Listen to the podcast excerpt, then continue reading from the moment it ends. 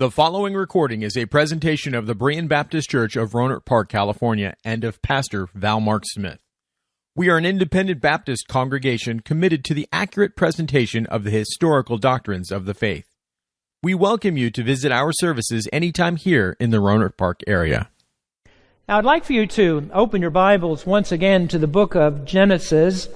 Our text today is Genesis chapter two.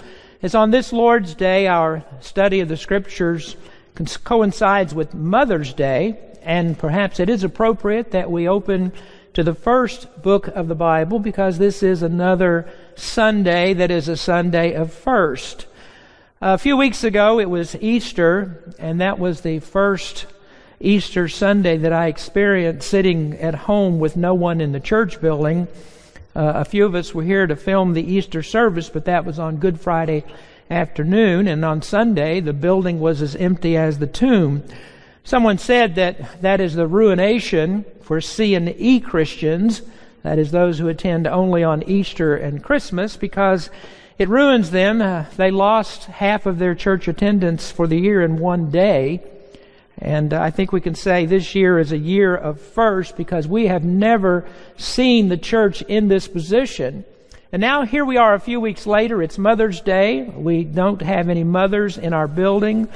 A Mother's Day without mothers is truly strange, since Mother's Day is typically one of the biggest days of the year. And so this will be a Mother's Day for us to remember.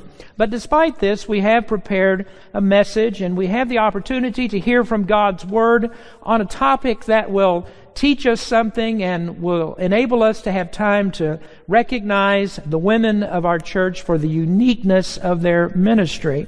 And I've chosen to do this through the second chapter of Genesis from what we might say is the first first. This is the first woman. Eve was the first woman and the first mother, and she was given as a special gift to Adam, and she was also the prototype for all women. In Genesis chapter two, our text verses are twenty-one through twenty-three. Genesis chapter two, verse twenty-one, "And the Lord God caused a deep sleep to fall upon Adam, and he slept.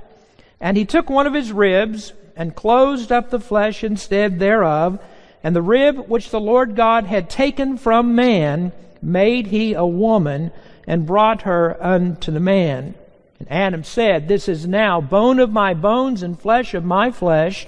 She shall be called woman, because she was taken out of man."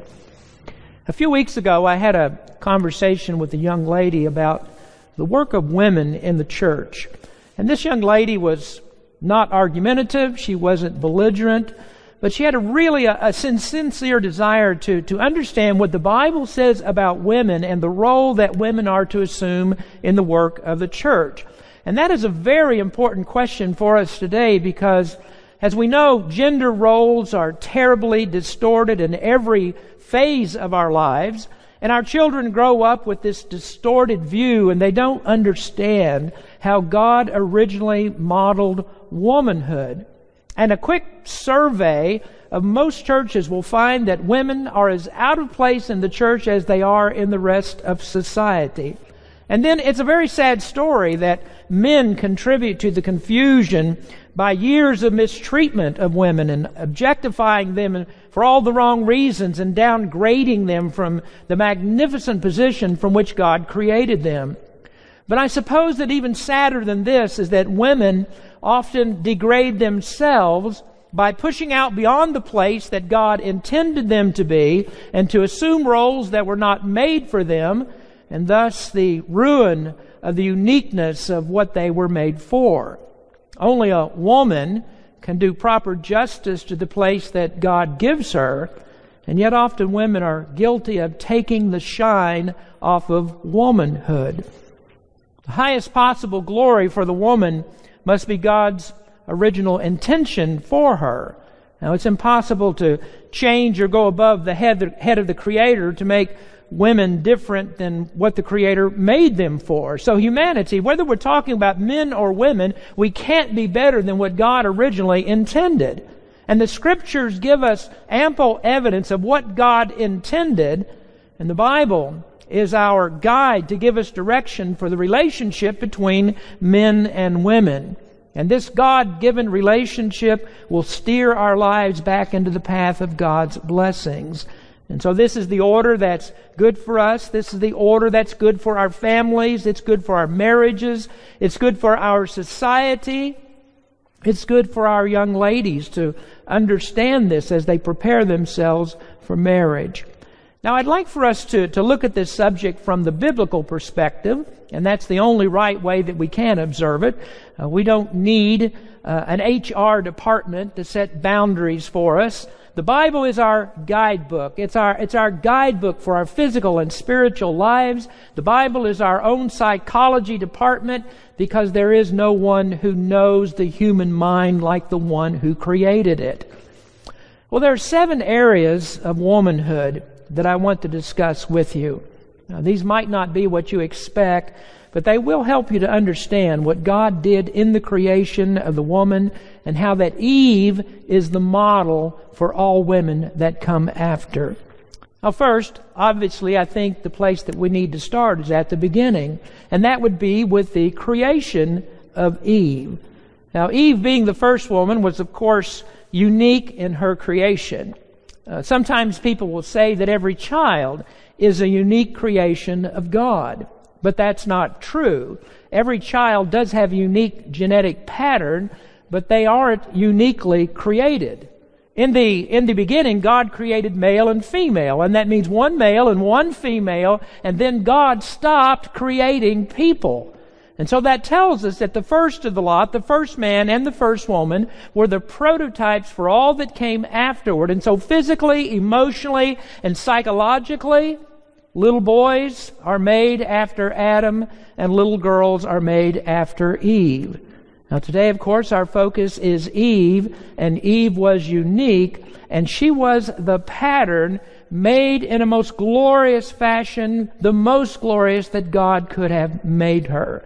And I want you to recognize this from this passage of Genesis chapter two. Reading again, it says, "And the Lord God caused a deep sleep to fall upon Adam, and he slept.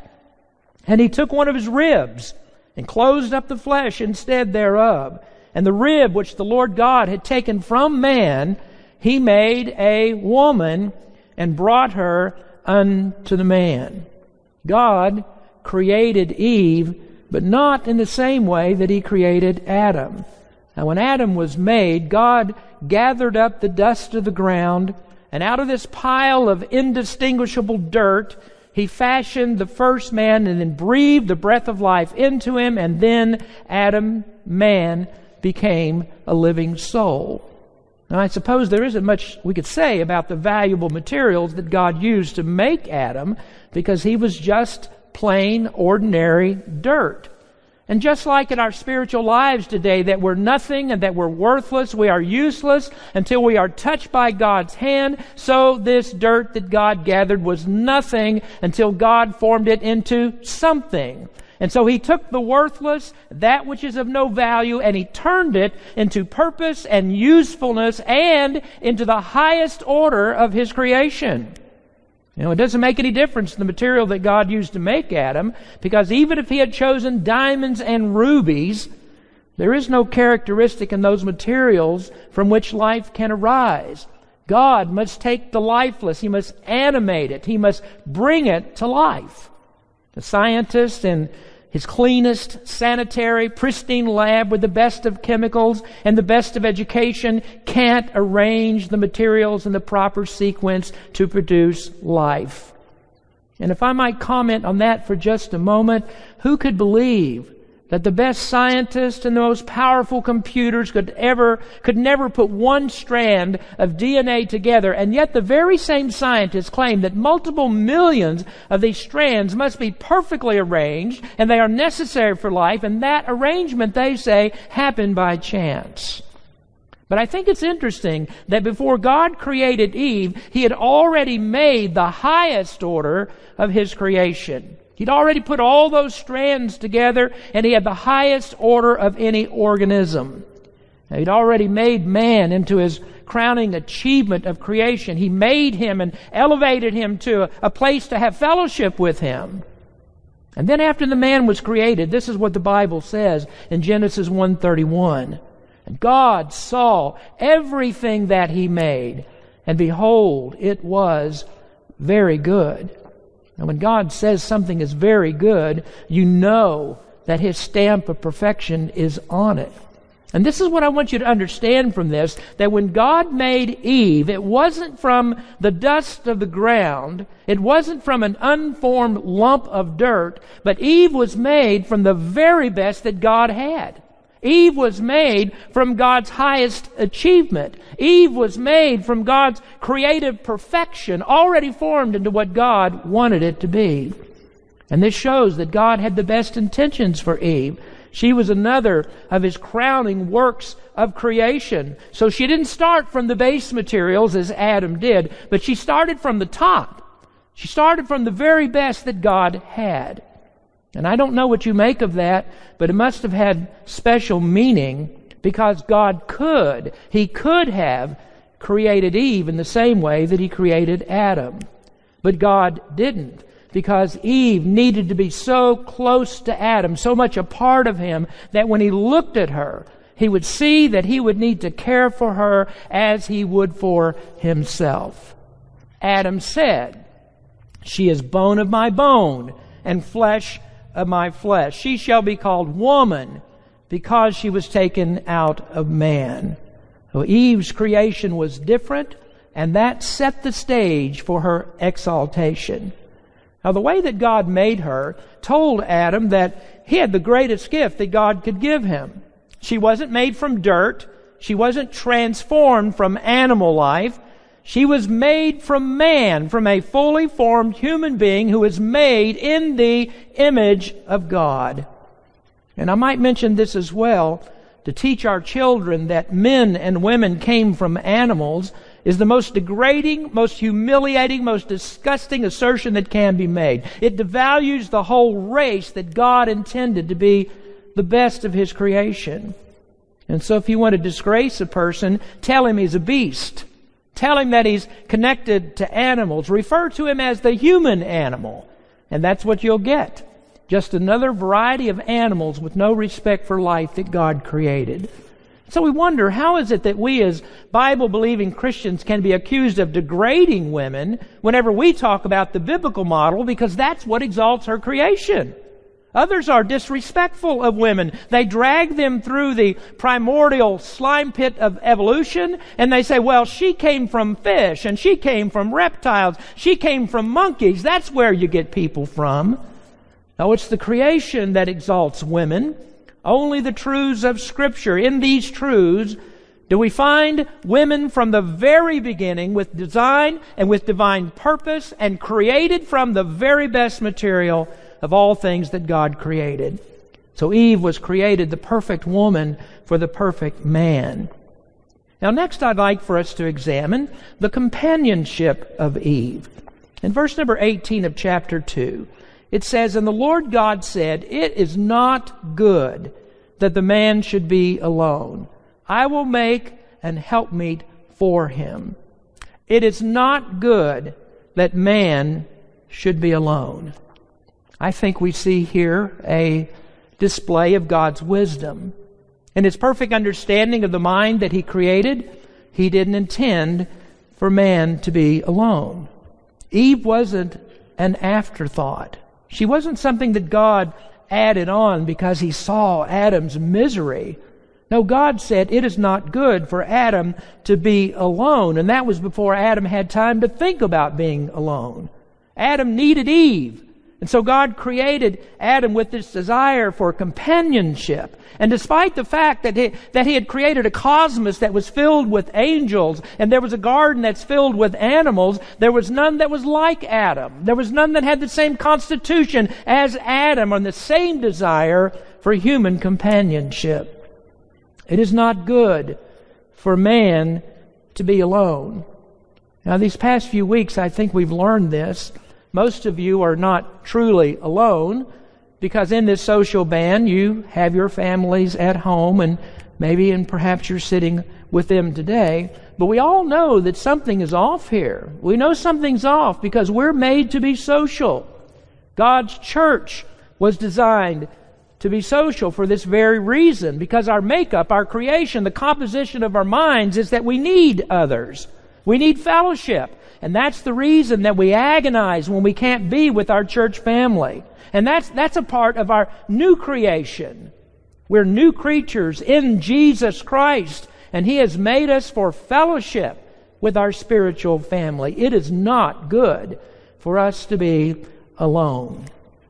Well, Eve was most valuable to Adam because she satisfied his need for companionship. And that is one of the deepest psychological needs that we have. God designed Eve perfectly for this, like a perfect puzzle piece that fits in at all the right angles and connects with all the right receptors. Eve was taken out of Adam to fit right back into him as his soulmate. So she was everything that Adam needed to fulfill his life. In other words, Eve was what Adam needed to complete his physical existence. This is the way that God made Adam. He made him with this vacant place in his emotions, in his psyche, and in his understanding of what it means to be a man. And so from the physical side of what makes us what we are, Eve was that part of Adam's existence.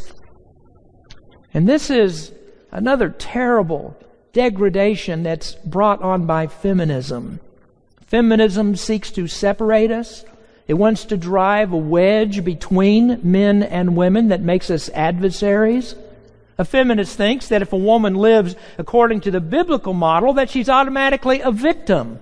And to be that victim, she must overthrow everything internally from the creation. And I can tell you what that does. That makes angry, discontented females. And so these women separate themselves from being needed. They are not needed, and they are so independent they don't need anything themselves.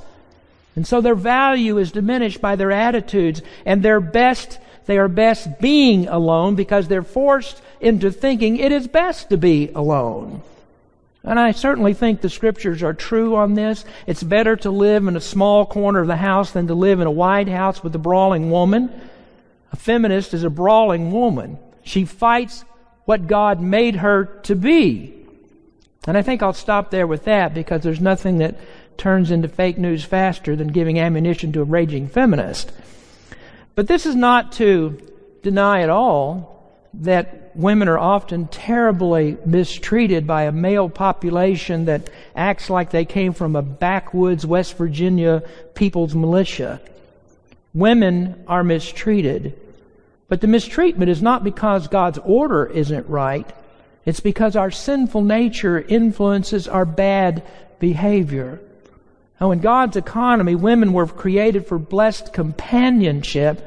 And so Adam never looked at Eve as dirt. He was made from dirt, not her.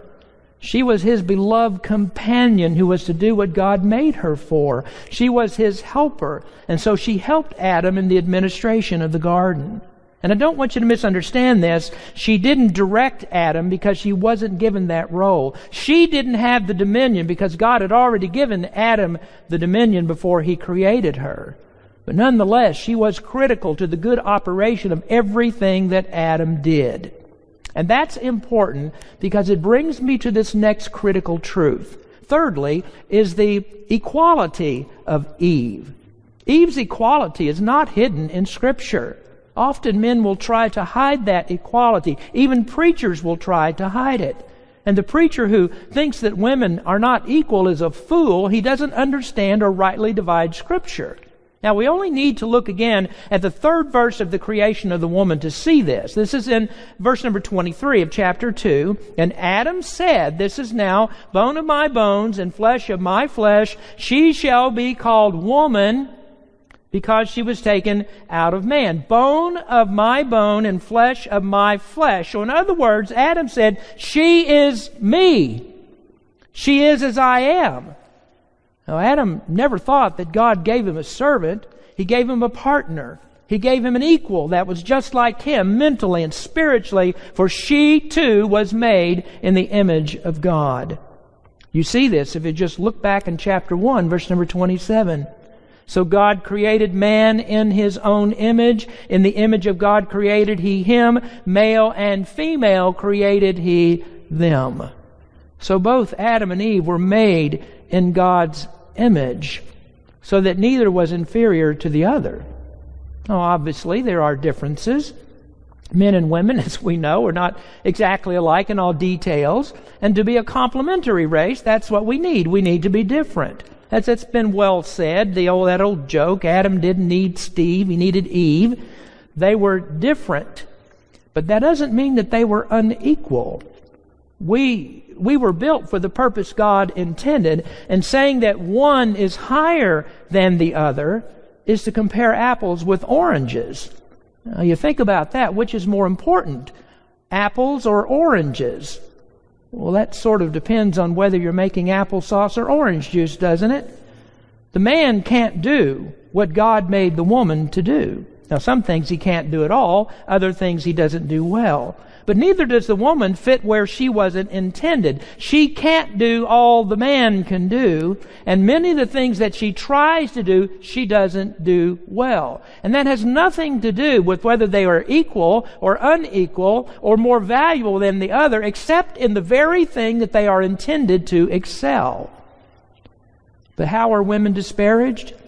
Move them into areas that God didn't intend, and their value is diminished. If you take a man and you move him to a mother's role, make him Mister Mom, isn't he usually a bumbler? I mean, what child in normal circumstances doesn't want a real mother? Why? Because her value, the woman's value, excels in the home. Now, we could deny that all that we want. It doesn't belittle women to say that they were intended to give birth and for motherhood. I mean, isn't that plainly in front of our eyes? Are men and women equal? Well, I would say that women are unequaled, specially qualified, uniquely qualified, unparalleled in their God-given element. Well, this leads me to our fourth observation, and that is the compliance of Eve. Eve was Adam's equal, but at the same time, even before the fall, the Scriptures are clear that Adam was her head. Adam oversaw his wife.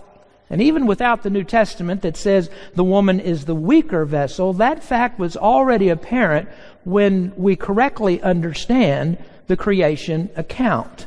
Now, we're going to discuss the curse in just a moment, but it was not the curse that made Adam the head over Eve.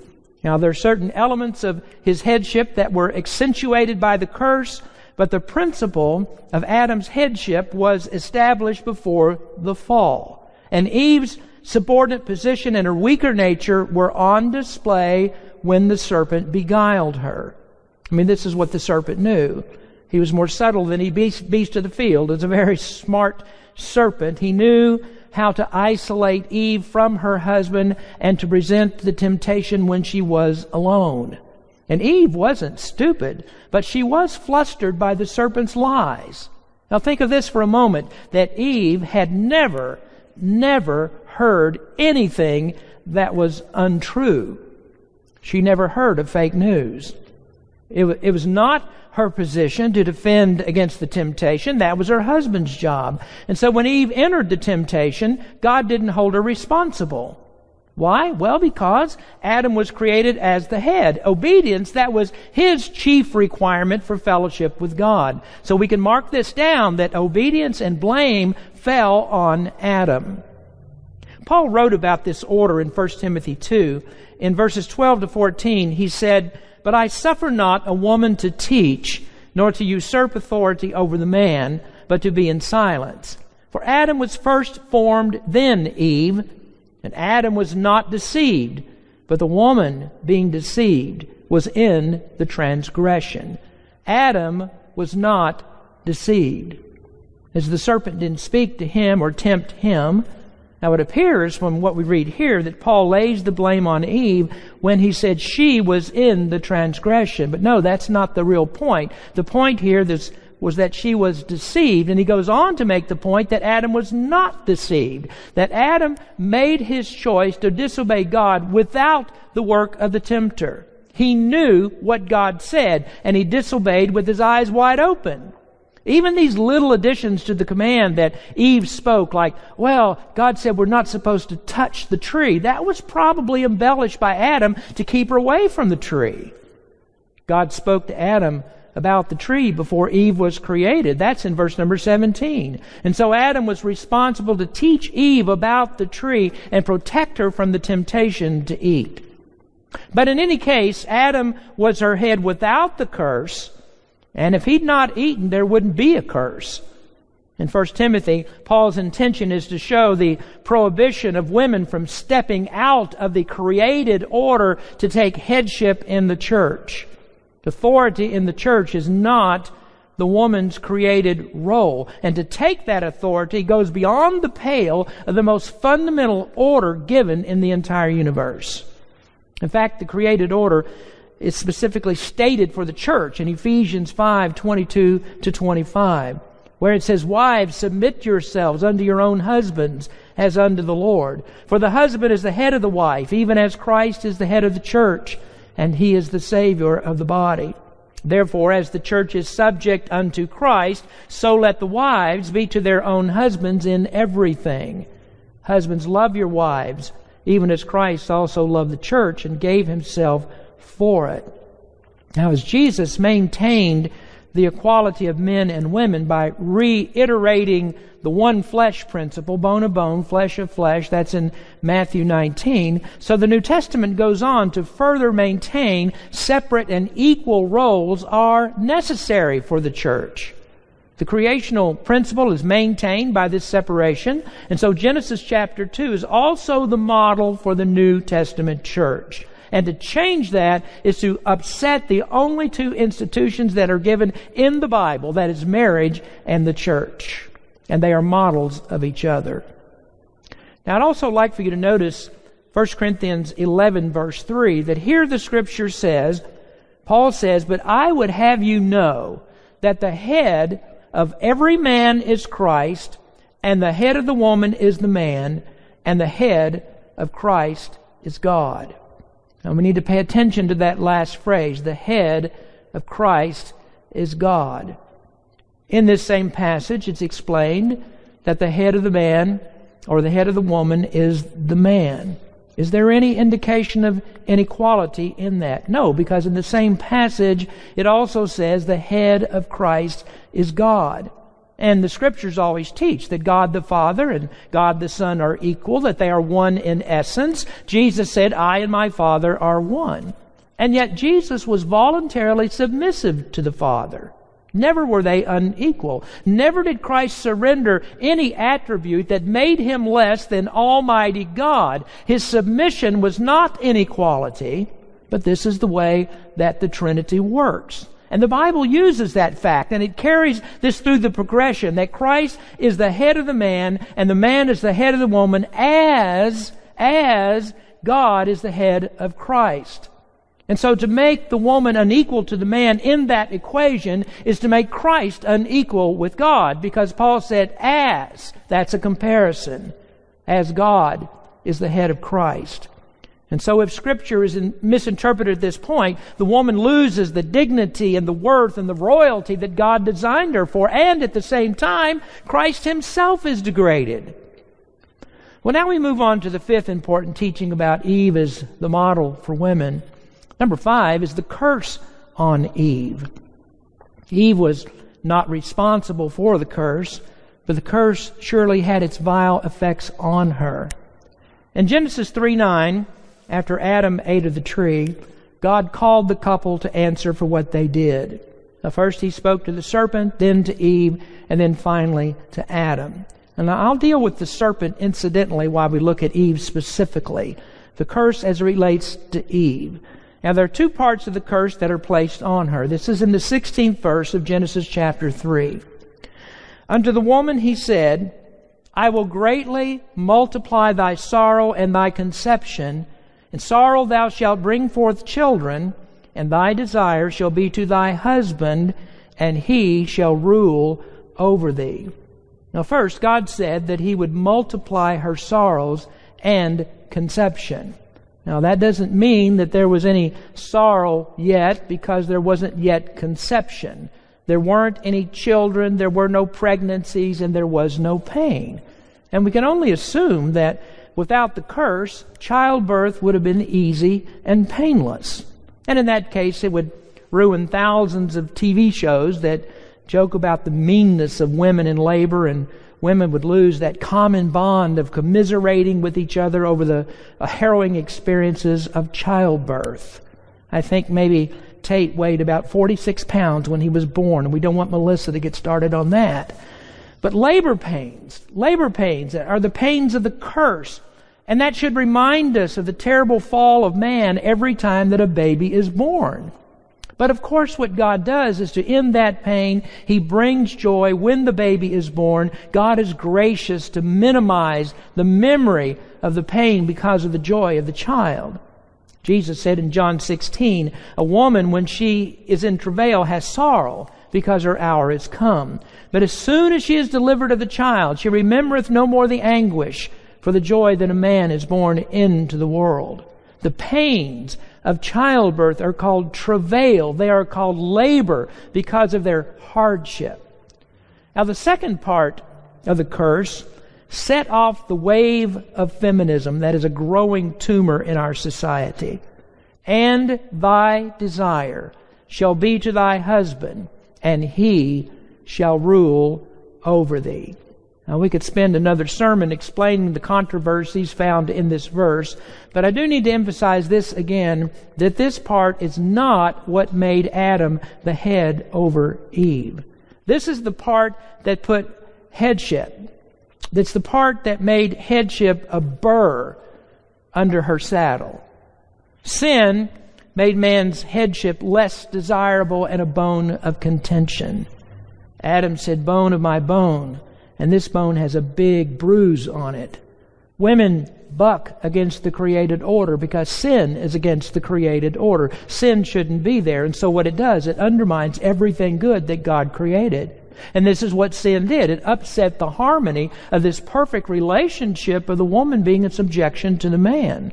And without this burr, women would never want to be pastors. Without the burr, women would not want to be president. Women would not want to rule governments. Women wouldn't want authority, but they would be happy with the role that God gives them.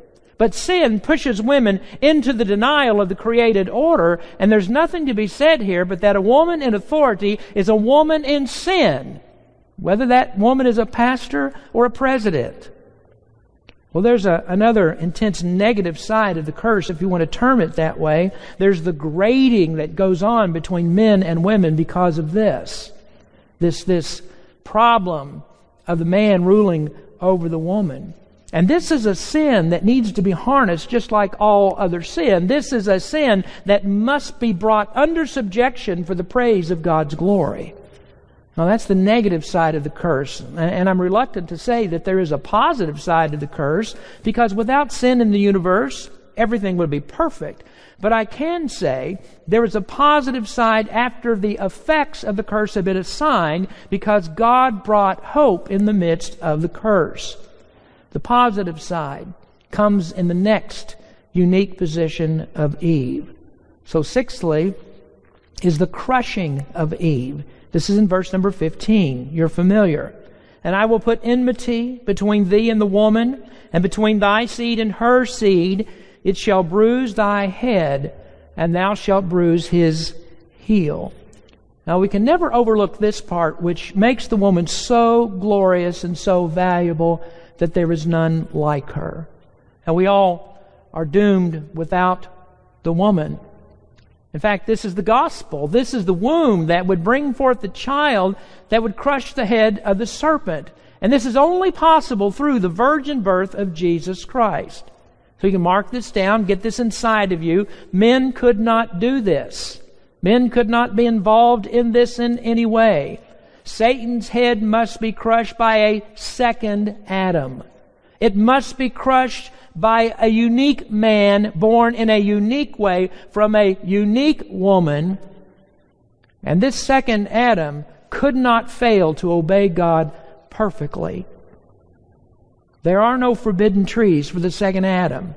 The first Adam would not resist disobeying God.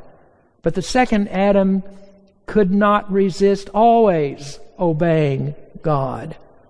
He was virgin born. He had no sin nature. And where Adam chose deliberately to sin without a sin nature, this man would not choose to sin under any circumstances.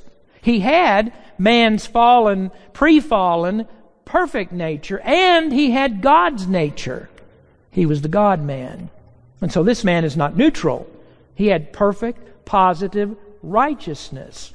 And if man was involved at his birth, then the fallen nature would have secured his sinfulness just like it does ours. He would have been tried in Adam just as we are, and he would have been under Adam's federal headship.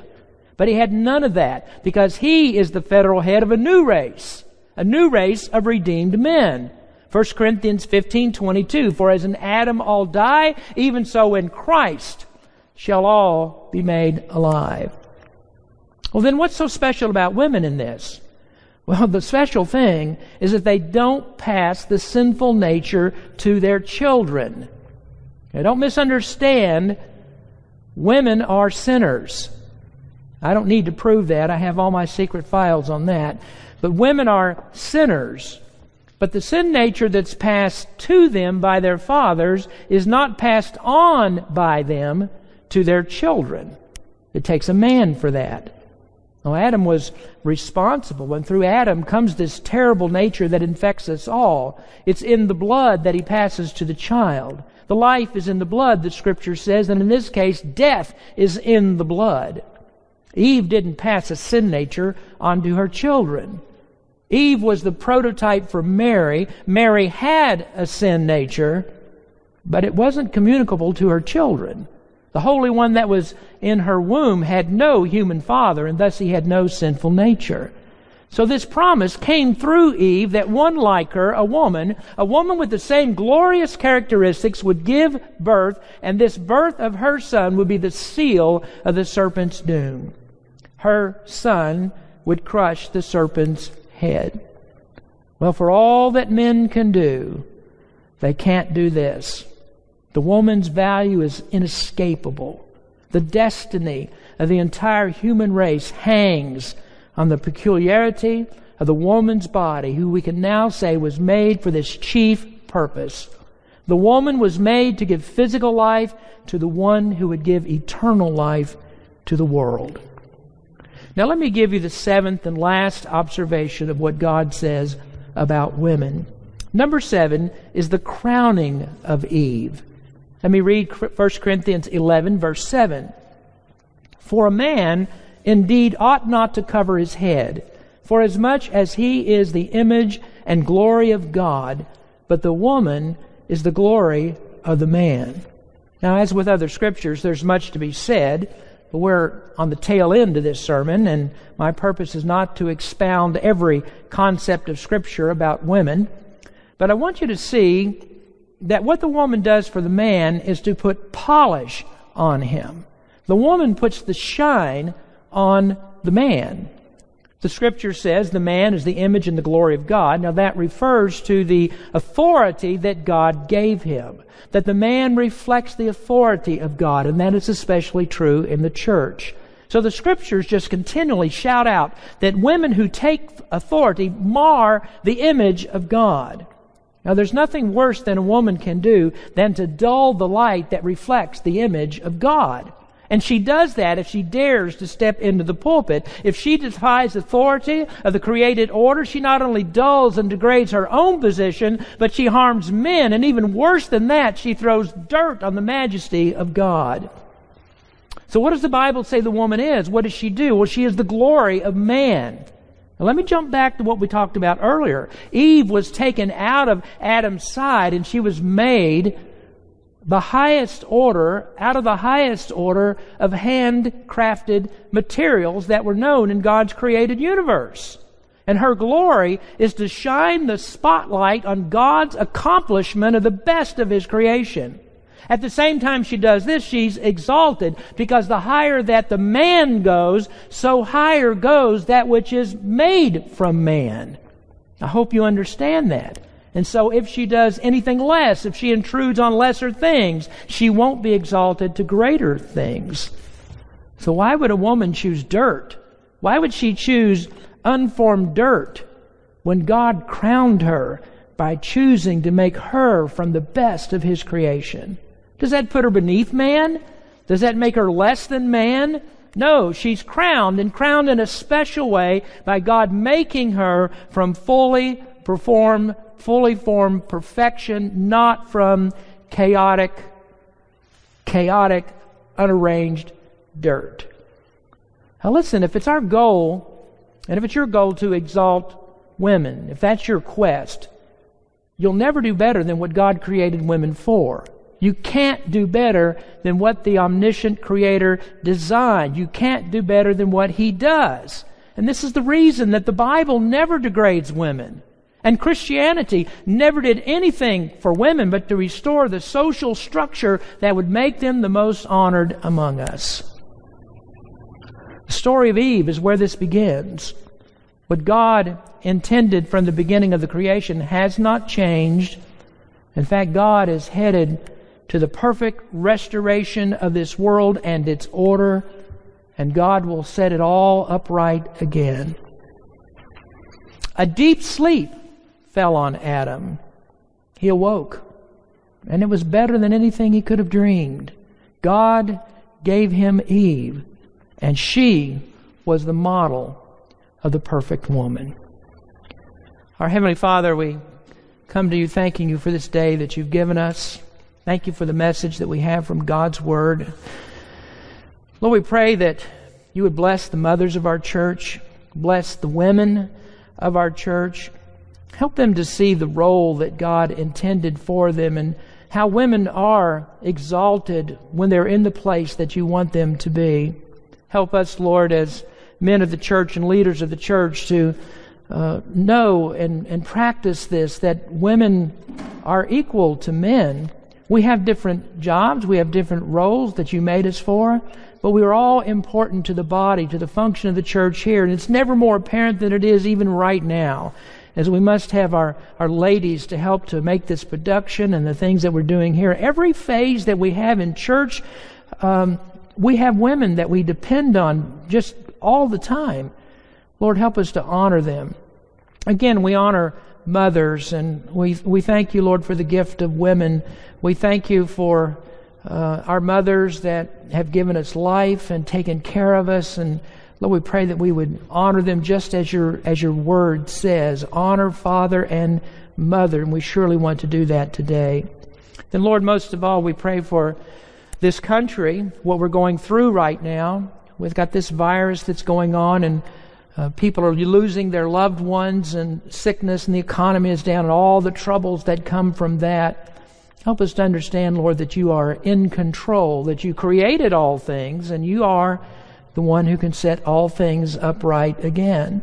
And as we seek for that, I believe that the way that this will happen for us is if we turn back to You, if we look at what You did in the created order, if we understand the role of males and females, and that we have just males and females, and there is a place that You've given each of us to function in this world and to do Your will, uh, we just ask, Lord, that You would open people's eyes to this. But we know it's not going to happen unless the gospel of Jesus Christ shines into darkened hearts. We can't fix people. Only You can do that. You are the Creator, and You're the only one that can give new life in Jesus Christ. We pray for our church. We pray for our people. Help us, Lord, uh, today to honor You with everything that we are. Again, bless our mothers. In Jesus' name we pray. Amen. Thank you for listening to this presentation of the Berean Baptist Church of Rohnert Park, California. If you would like further information about our church, please feel free to call us at area code seven zero seven, five eight four, seven two seven five, or write to us at Berean Baptist Church, six two nine eight Country Club Drive, Rohnert Park, California, nine four nine two eight. Additionally, you may visit us online at w w w dot b baptist dot org.